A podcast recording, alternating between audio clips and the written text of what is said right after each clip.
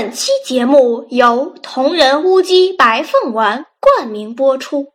亲爱的粉丝们，风华正茂的您，是否出现了过早衰老、面色发黄、头发干枯脱落的问题？您是否正面临例假异常的困扰呢？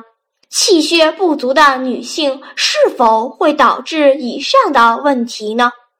使用同人乌鸡白凤丸是否能解决这些问题呢？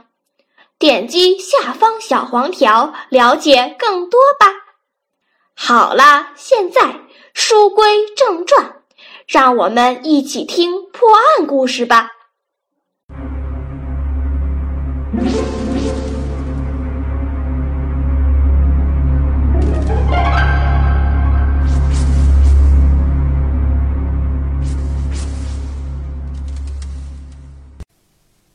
好，我是小依依，欢迎收听一分钟破案。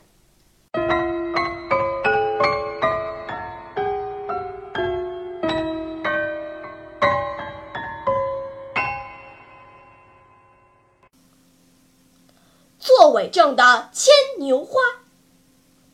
一天早上，大阪城西的化工厂。笼罩在熊熊的火焰中，消防队员奋战了很久，才将火扑灭。警方经过仔细勘查，发现火灾现场有明显的纵火痕迹。另据调查，科研人员熊本和化工厂老板曾有过过节，两人为了一件事情差点打起来。今天凌晨，一位捡垃圾的老太太说：“好像看见熊本经过这里。”听到这个消息，警长请来了侦探兼养花专家山田，一起去熊本家找他。咚咚咚，几声敲门后，开门的是一个斯斯文文的中年人，他戴一副眼镜。穿着米色条纹的衬衫，一点儿都不像丧心病狂的纵火犯。我们是警察，来调查一起纵火案。请问今天凌晨大约四点，你在哪里？熊本不慌不忙地回答：“我在家里呀，我一个人住。有一样东西可以证明我的清白。”熊本把他们带进了屋子，拿出一叠照片，说：“今天凌晨，为了拍摄牵牛花开花的情景，我起得很早。牵牛花总是在凌晨四点左右开花，一个小时后结束。这是我拍下的照片。”警长仔细查看了照片，确实是今天凌晨拍摄的。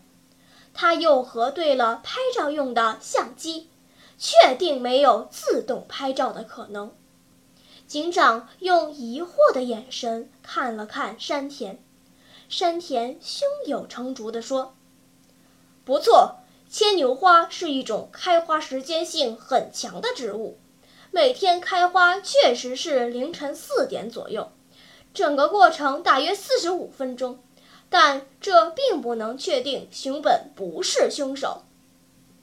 警长摇了摇头说：“这怎么可能啊？四点四十五分拍照才结束，而这时候火灾已经发生了，熊本不在场的证明是成立的。”山田微笑着摇了摇头：“不，恰恰相反，我觉得熊本就是纵火犯。”聪明的听众，你知道熊本是怎么制造出不在场证据的吗？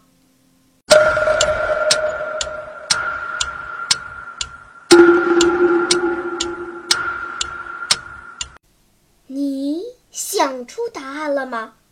现在是拨开云雾探寻真相的时刻。原来熊本试图用牵牛花开花的时间来为自己做不在场证明，可这恰恰暴露了他心虚的一面。开花的时间可以改变，最简单的方法就是用一个纸罩套住花蕾，开花的时间就往后延迟了。熊本纵火后迅速回家摘掉纸罩，拍下开花过程。想用这些照片来证明自己的不在场，可他凌晨为花拍照的反常行为，反而引起了山田的怀疑。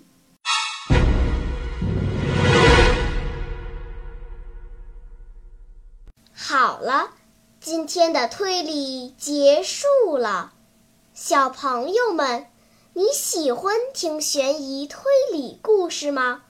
如果喜欢，就请关注小依依讲故事吧。在喜马拉雅 FM 上，我将为你呈现更多谜一样的故事。